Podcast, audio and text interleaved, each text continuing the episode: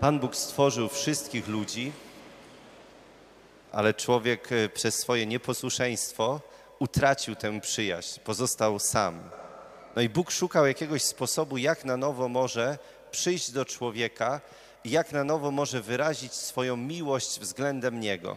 I wybrał sobie naród, Izrael, jako swój ukochany lud, na którym pokaże swoją miłość. Gdyby od samego początku Pan Bóg przyszedł do całej ludzkości, która była na ziemi, to trudno by nam było sobie wyobrazić tę miłość, ponieważ ona byłaby powszechna.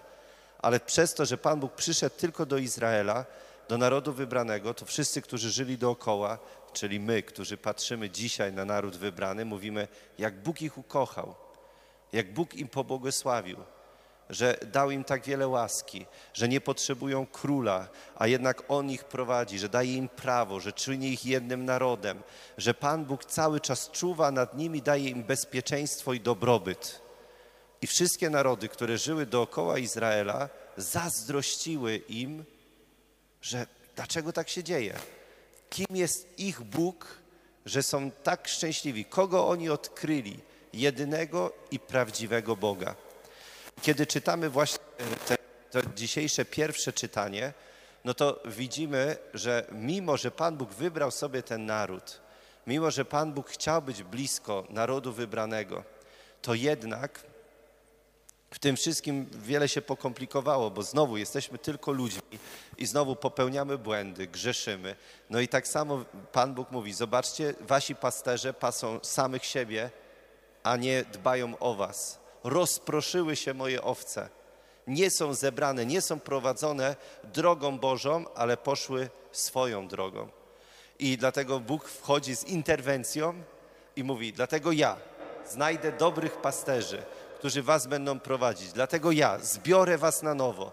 Dlatego ja zbuduję jedność waszego narodu rozproszoną i zniszczoną przez wszystkich tych, którzy byli grzesznikami. I to jest pierwsze. Naród wybrany, czyli my dzisiaj jesteśmy narodem wybranym, my jesteśmy Kościołem Świętym i można powiedzieć, że to pierwsze czytanie odnosi się do nas, do ludzi, którzy idą za Bogiem, ale grzeszą popełniają błędy, nie odczytują dobrze Jego woli, nie odczytują dobrze Jego Ewangelii. Dlatego Bóg cały czas szuka drogi dojścia do nas, abyśmy stali się świadectwem dla tego świata jedności i miłości wzajemnej jak w tym kościele, zobaczcie, kościół nie może być taką samą organizacją jak wszystkie inne na tym świecie. Nie możemy mieć dobrego regulaminu, dobrych zasad funkcjonowania, tych przyjmujemy, tych nie, tych wyrzucamy, tych nie. Tylko my musimy stać się wspólnotą miłości, stawać się cały czas wspólnotą miłości.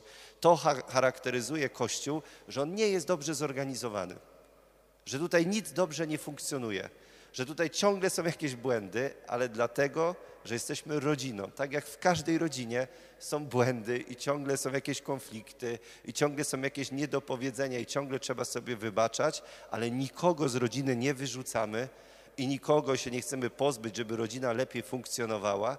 Tak samo Kościół cieszy się z każdego grzesznika i w sumie ci, którzy nas dręczą najbardziej, czyli właśnie najbardziej krnąbrni, którzy najbardziej e, są nieposłuszni i najbardziej nie chcą odczytywać tej Ewangelii, ci są nam najbardziej potrzebni. Dlatego, że tych wszystkich pysznych, którzy myślą, że już tak wiele osiągnęli w Kościele i że ten Kościół tak dobrze działa jest takim pięknym świadectwem, uczy pokory, że jednak nie, że jeszcze mamy wiele do zrobienia, że jeszcze jest daleka droga przed nami. I to jest pierwsza rzecz naród wybrany, który staje się świadectwem. My, którzy jesteśmy świadectwem tego świata. I drugie dzisiejsze czytanie, że przyjście Jezusa z dwóch rodzajów ludzkości czyni jeden. Świat się dzielił według Żydów na Żydów i nie Żydów. E, czyli Żydzi to był naród wybrany, reszta to był jakby drugi gatunek ludzkości w ogóle się z nimi nie liczyli. I przychodzi Jezus i mówi, Wszyscy zostali stworzeni na obraz i podobieństwo. Wszyscy są podniesieni. Do wszystkich przychodzę, nie tylko do tych, którzy są wybrani, nie tylko do Izraelitów, ale wszyscy mogą przyjść do mnie. I oczywiście, że to się odnosiło do historii Izraela i odnosiło się do tego momentu, w którym Jezus przyszedł, gdzie właśnie był z narodu wybranego, ale otworzył ten naród na cały świat, Ale my dzisiaj znowu odczytujemy to w naszym kontekście, że skoro my dzisiaj staliśmy się narodem wybranym i skoro my dzisiaj jesteśmy Kościołem i podążamy za Jezusem, to kto jest tym drugim rodzajem ludzkości, o którym mówi dzisiaj nam autor? No to mogą być wszyscy ci, którzy nie wierzą w Jezusa, ci, którzy są daleko od naszej wspólnoty. I Jezus przychodzi i mówi do nas znowu: Słuchajcie, nie bądźcie pyszni, nie uważajcie, że jesteście lepsi. Nie myślcie sobie, że was wybrałem szczególnie, a tamtych odrzuciłem. Ja z dwóch rodzajów ludzkości, czyli z tych, którzy wierzą w Kościele i z tych, którzy nie wierzą, uczynię jeden. Ja wszystko zbieram na nowo.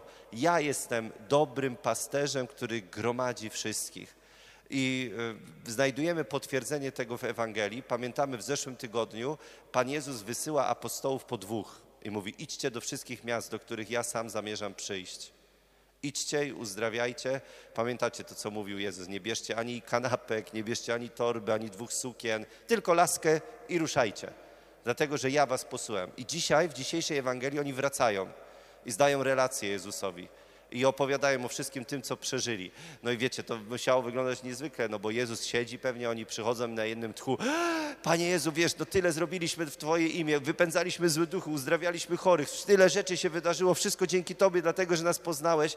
I Jezus, jaki taki dobry ojciec, jakiś nauczyciel, taki mędrzec mówi, dobrze, dobrze, cieszę się, że tyle Wam się udało, a teraz idźcie osobno, odpocznijcie nieco, ponieważ nawet nie mieliście czasu zjeść nawet nie mieliście czasu doświadczyć właśnie tego tej całej miłości i zdystansować się do tego i zauważyć, jak, wiel, jak wielce Pan Bóg działa w waszym życiu. I jeszcze mówi, idźcie osobno, bo jakby szli razem, no to znowu by sobie opowiadali i porównywaliby się może, kto byłby lepszy i kto więcej dokonał. Dlatego mówi, idźcie, odpocznijcie nieco, żebyście zastanowili się, co to wszystko znaczy. Tłum biegnie za tymi apostołami, ponieważ znowu chcą, żeby ich e, uzdrawiali, żeby im pomagali, żeby e, ta łaska cały czas na nich spływała. I Pan Jezus, ostatni akapit dzisiejszy, Pan Jezus zdjęty litością patrzy sobie na ten tłum i mówi, są jak owce nie mające pasterza. Biegają, dlatego że chcą coś dostać, biegają, dlatego że chcą otrzymać jakąś łaskę od Boga. Ja jestem dobrym pasterzem, ja się nimi zaopiekuję, ja jestem dla nich. I odnosimy to znowu osobiście. Zobaczcie, doszliśmy od świata całego, jaki Bóg stworzył, do narodu wybranego, gdzie my dzisiaj jesteśmy w tym świecie. I teraz w Ewangelii dochodzimy do mojego indywidualnego wyboru. Ja idę za Jezusem Chrystusem. Jestem jak ten apostoł posłany przez Pana, aby uzdrawiać chorych, aby wskrzeszać umarłych. Ja jestem posłany przez Niego. Może trudzę się już Ewangelią, żeby ją zrozumieć, żeby ją czuć i żeby nią żyć od wielu lat. I Jezus patrzy na mnie i mówi: idź i odpocznij nieco.